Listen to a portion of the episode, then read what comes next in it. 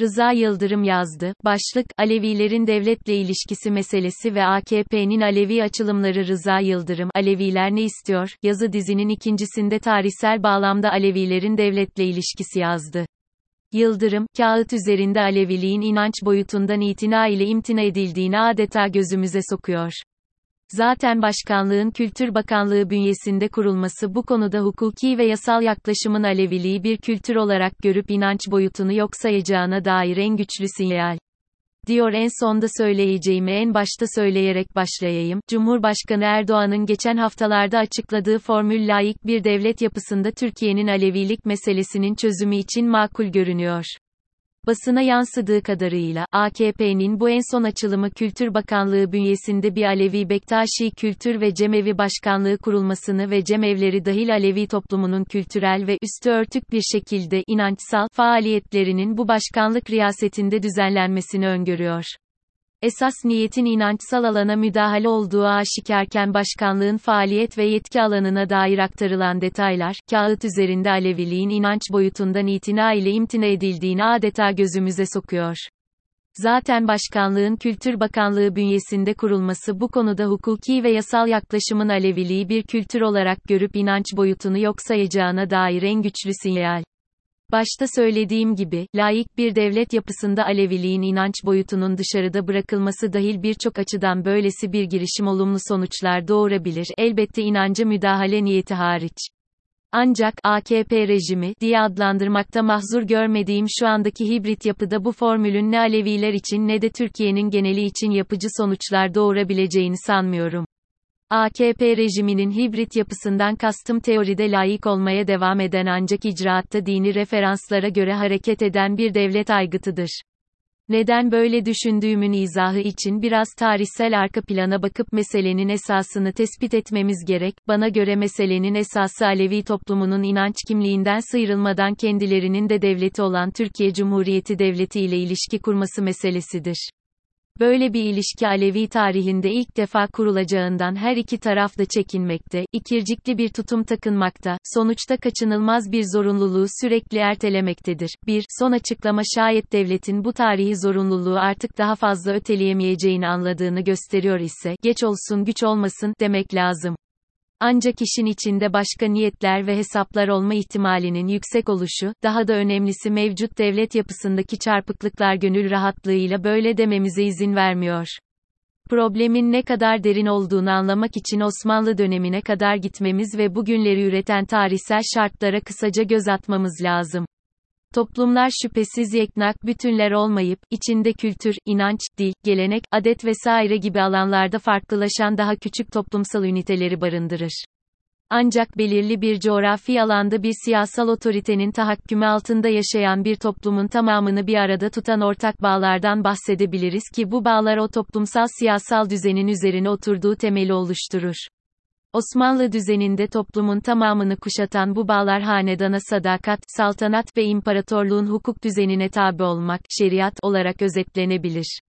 Herhangi bir fert yahut topluluk bu iki bağlı ana bütüne bağlandığı sürece Osmanlı toplumsal siyasal düzenindeki Osmanlılar bu düzene, dini devlet diyorlardı kendine bir yer bulabilirdi. Demek oluyor ki, Osmanlı dini devlet düzeninde meşru, hukuki, bir yerin olabilmesi için hem hanedanın mutlak siyasi otoritesini tanıman hem de şeriat, İslam hukuku, tarafından tanınman gerekiyordu. İslam hukuku ise doğal olarak referanslarını İslam dininden alıyor ve insanları üç ana kategoride değerlendiriyordu. Müslümanlar, zımmi hukukuna tabi ehli kitap, Osmanlı'da Hristiyan ve Yahudiler ve hukuk dışı olanlar. Osmanlı Devleti ancak ilk iki kategori ile meşru, hukuki, ilişki kuruyor, üçüncü gruba girenleri hukuken kategori dışı oldukları için teorik olarak yok varsayıyordu. Yani hukuken Osmanlı reayası 19. yüzyılda teba oldular, Müslümanlar ve ehli kitaptan oluşmaktaydı. Müslümanlığın kriterleri ve sınırları ise aynı zamanda devletin bürokratik aygıtının bir parçası olan ulema tarafından belirleniyordu. Nokta. Dolayısıyla o belirlenen sınırların dışında kalan kişi veya gruplar kendilerini ne kadar Müslüman görürse görsün hukuken Müslüman kabul edilmiyor, dolayısıyla Osmanlı siyasal toplumsal entitesinin parçası olamıyorlardı. Anlaşılacağı üzere, bu nizam din, hukuk ve siyasal düzen arasında adeta özdeşlik ölçeğinde bir kurbiyet ilişkisi kuruyordu. Alevilerin, tarihsel adı Kızılbaş, Osmanlı dini devlet rejimindeki dini hukuki siyasi statüsü üçüncü kategoriye karşılık geliyordu. Osmanlı siyasal hükümranlığına baş kaldırarak doğmuş, sünni şeriat düzenine uymayı reddeden ve kendi içinde bir inanç ve ibadet sistemine sahip Alevilik, Osmanlı dini devlet rejiminin hemen her bakımdan karşıtını temsil ediyordu. Dolayısıyla, Aleviler hukuken hiçbir zaman Osmanlı siyasal toplumsal entitesinin parçası olmadılar ve öyle de kabul edilmediler. Hukuken tanınmamış olduklarından devlet nezdinde herhangi bir tüzel kişilikleri veya tanınırlıkları da olamadı. Daha vahimi, Osmanlı hukuk düzeni Alevilerin can, mal ve namuslarını korumadığından, çünkü sistemde Alevilik hukuk dışı olarak tanımlanmıştı, haklarına yapılan en ağır tecavüzler bile cezai hükme tabi olmadı. İster seküler Kemalist elitin geleneksel İslam üzerinde DİB aracılığında baskın olduğu dönemde olsun isterse İslamcılar, cemaatler ve tarikatların çeşitli vesilelerle devlet işleyişini derinden etkilediği şu dönemde olsun, Türkiye Cumhuriyeti Devleti din ile bağını hiçbir zaman koparmadı. Cumhuriyete geçiş Aleviler için teorik de olsa bir nefes alma ve rahatlama imkanı getirdi. Dönemin ruhuna uygun olarak din-toplum-devlet ilişkisi yeniden düzenlenirken, Aleviler de yeni inşa edilecek siyasal toplumsal entitenin, millet-ulus parçası olabilecek, malları ve canları yeni devletin seküler hukuk sistemi tarafından koruma altına alınacaktı. Osmanlı'dan farklı olarak Cumhuriyet Türkiye'sinde toplumun tamamını bir arada tutacak bağlar devlete sadakat, vatandaşlık ve seküler hukuk sistemine tabi olmak olarak belirlendi.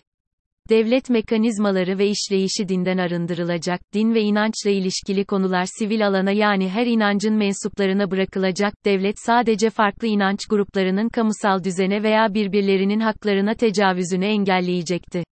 Ancak insan malzemesi, tarihsel tecrübe ve dini toplumsal şartlar pratikte belki de beklenmedik başka sonuçlar doğurdu. En başta, laiklik Türkiye'de mezhep kavgalarında yenişememenin sonucu olarak içeriden doğmamış, dışarıdan ithal edilmişti. Yine aynı sebepten, devlet ve elitler nezdinde egemen olan tek bir inanç biçimi, Sünni İslam, tevarüs edilmişti. Bu yüzden, teoride devleti dinden arındırarak her inancı sivil alanda güvence sağlama ilkesine dayanan laiklik Türkiye'de hegemon tek dinin kamuda nüfuzunu kırma mücadelesine dönüştü. Aynı şekilde, farklı inanç grupları arasında hakem benzeri bir rol takınması beklenen devlet doğrudan inançla mücadele etme misyonunu üstlendi. Sivil alanda kendi haline bırakılamayacak kadar güçlü ve tehlikeli görülen İslam, Diyanet İşleri Başkanlığı aracılığıyla kontrol altına alınacak ve yeni rejime göre ehlileştirilecekti. Nitekim AKP dönemine kadar devlet DİB İslam üçgeninde baskın olan taraf genelde devlet olup DİB daha çok devletin arzularını İslam'a ve toplumun İslam pratiğine taşıyordu. Ne var ki Cumhuriyet'in kurucuları tarafından ülkede layık bir rejimin kurulabilmesi için yegane seçenek olarak görülen bu formül devletle din arasındaki bağı muhafaza ettiğinden laiklik ilkesine aykırıydı. Nitekim AKP döneminde bürokrasinin seküler dinamikleri felç edildiğinde aynı bağ dini referansların devlet işleyişine egemen olmasının imkanını sağlamış oldu. Sonuçta, ister seküler Kemalist elitin geleneksel İslam üzerinde DİB aracılığıyla baskın olduğu dönemde olsun isterse İslamcılar, cemaatler ve tarikatların çeşitli vesilelerle devlet işleyişini derinden etkilediği şu dönemde olsun, Türkiye Cumhuriyeti Devleti din ile bağını hiçbir zaman koparmadı. Devlet ile din arasında böylesi bir bağın mevcudiyeti kaçınılmaz olarak dini devletin hükümranlık sisteminin harcı haline getirmekte, siyasallaştırmakta ve nihayet devlet nizamı ile belirli bir din arasında özdeşlik ilişkisi kurulmasına yol açmaktadır. Türkiye'nin Alevilik meselesinin neden çok çetrefilli olduğu ve neden ülkenin yapısal çarpıklıklarının birçoğu ile doğrudan ilişkili olduğu bu noktada karşımıza çıkmaktadır. Nokta. Cumhuriyet döneminde dinle bağını muhafaza eden yeni devlet kaçınılmaz olarak Sünni İslam'ı yeni inşa edeceği siyasal toplumsal entitenin Türk ulusu, milleti ana harcı olarak kabul etti. Bunun en bariz göstergesi Yunanistan'la nüfus mübadelesinde Müslüman ama etnik olarak Türk olmayan Balkan halklarını Türkiye'ye kabul ederken Türkçe konuşan Hristiyan Karaman Türklerini Yunanistan'a göndermektir. Sünniliğin yeni Türk milletinin ana hamuru olması Alevileri ister istemez yeni cumhuriyetin dayandığı siyasal toplumsal entitenin de dışına itiyordu. Ancak Osmanlı'dan farklı olarak bu defa din, sünnilik, yeni nizamın hukuk sisteminden büyük oranda çıkarılmış, en azından teorideki egemenliğini yitirmişti.